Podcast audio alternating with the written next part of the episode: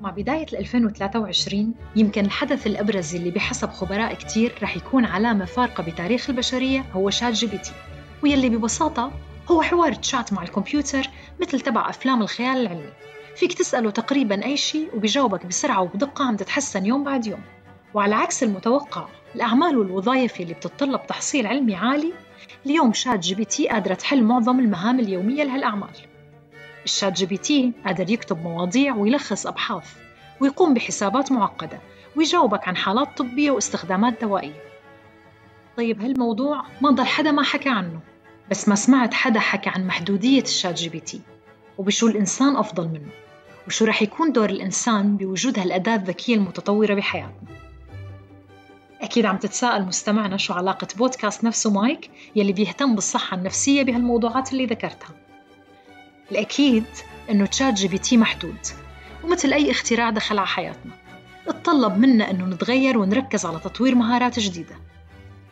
تمام. مهارات جديدة يعني عقل. ومين أحسن من نفسه مايك يخبرك عن هالقصة. أهلا وسهلا فيكم بحلقة جديدة من نفسه مايك. معي أنا أماني الحاج علي.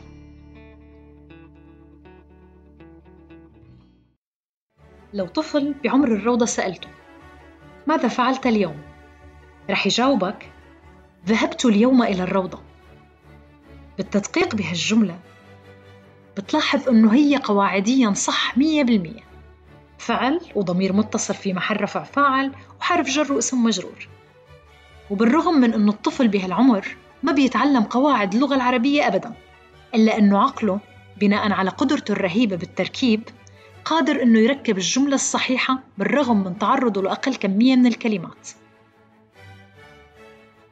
وهي بحسب عالم اللغويات نوم تشومسكي أحد الفروقات الكبيرة بين العقل البشري و ChatGPT يلي بيتطلب كميات ضخمة من البيانات لحتى يقدر يركب هالجملة و ChatGPT كيف ما بتدربه بيرد عليك. فمثلا بعام 2017 لما طرحت شركة مايكروسوفت شيء مشابه لل ChatGPT اضطروا يرجعوا يلغوه بعد ساعات من طرحه لأنه صار يرد بمحتوى عنصري على الأسئلة نتيجة للمعلومات يلي انبنى عليها طبعا ChatGPT غير قادر للحظة على حل مشكلة الأخلاقيات وبيكتفي بعدم الرد العالم نوم تشومسكي سأل ChatGPT هل سيكون من الأخلاق نقل ظروف العيش في الأرض إلى كوكب المريخ؟ وجاوب ال ChatGPT إنه أخلاقياته غير قادرة على حل هالموضوع لأنه معقد. طبعا هالأمثلة تظهر محدودية ال ChatGPT مقارنة بعقل الإنسان وهالمحدودية بتكون أكبر بالأعمال يلي بتتطلب إبداع.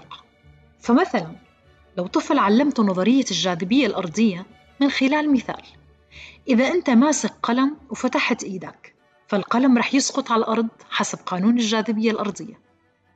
الطفل قادر بشكل أسرع من ChatGPT على تعميم هالقانون على الأشياء الأخرى وتقديم أسباب ليش لو كنت ماسك تفاحة كمثال جديد وفتحت إيدك رح تسقط على الأرض. لفهم الإبداع علمياً عالم النفس ريموند كاتل بيقسم الذكاء عند الإنسان لنوعين. النوع الأول هو الذكاء الكريستالي المتبلور أو ال crystallized intelligence وهذا النوع يلي منكتسبه عبر التجربة والتعليم والقراءة. يعني لما بنسأل حدا عن عواصم الدول وين موقعها على الخريطة يعني ببساطة مثل أسئلة برنامج من سيربح المليون فهذا الذكاء تم اكتسابه ودايما فيك تزيده على مدى الحياة خصوصا بالانفتاح التكنولوجي الكبير وسهولة الوصول للمعلومات عبر الإنترنت.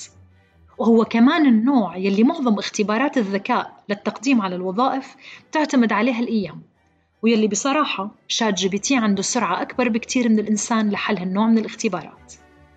أما النوع الثاني يلي رح نركز عليه بهالحلقة وهو الأكثر عند الإنسان والأقل عند ChatGPT هو ما يسمى بالذكاء السائل أو ال fluid intelligence وببساطة القدرة على التحليل وحل المسائل ويلي مو بالضرورة حالين مثلها من قبل مثل مثال قانون الجاذبية الأرضية يلي ذكرته من شوي.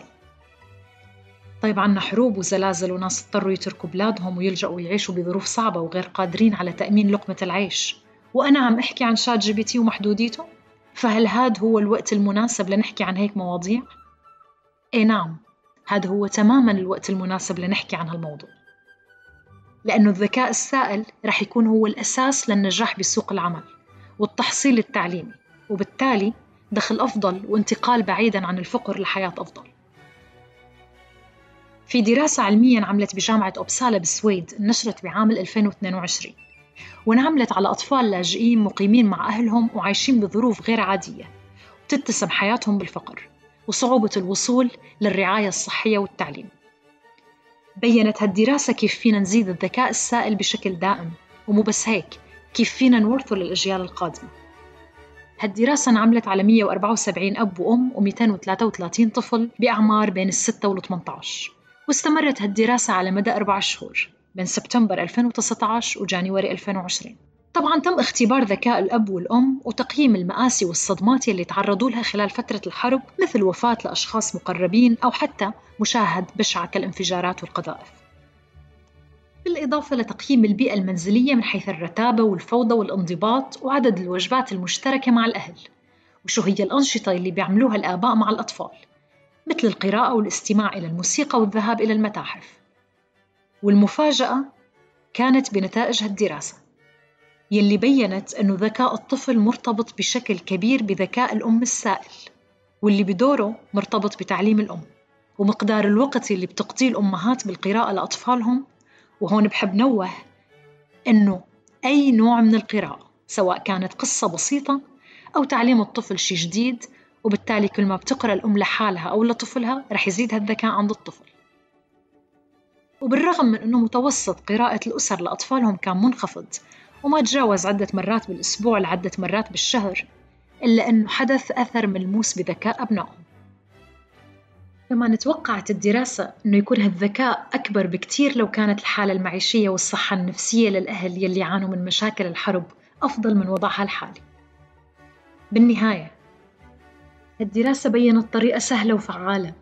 بدون تكلفة لتحسين ذكاء ومستقبل الأجيال القادمة بس من خلال أنه تقرأ الأم إلهم وأمامهم بين فترة والتانية وب ChatGPT أو بدون ChatGPT لن تنتهي القراءة لأنها أساس لتطوير الفكر البشري.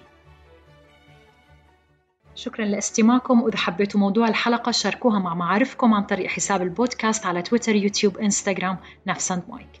وللاطلاع على مراجع الحلقة فيكم تلاقوها بموضوع الحلقة.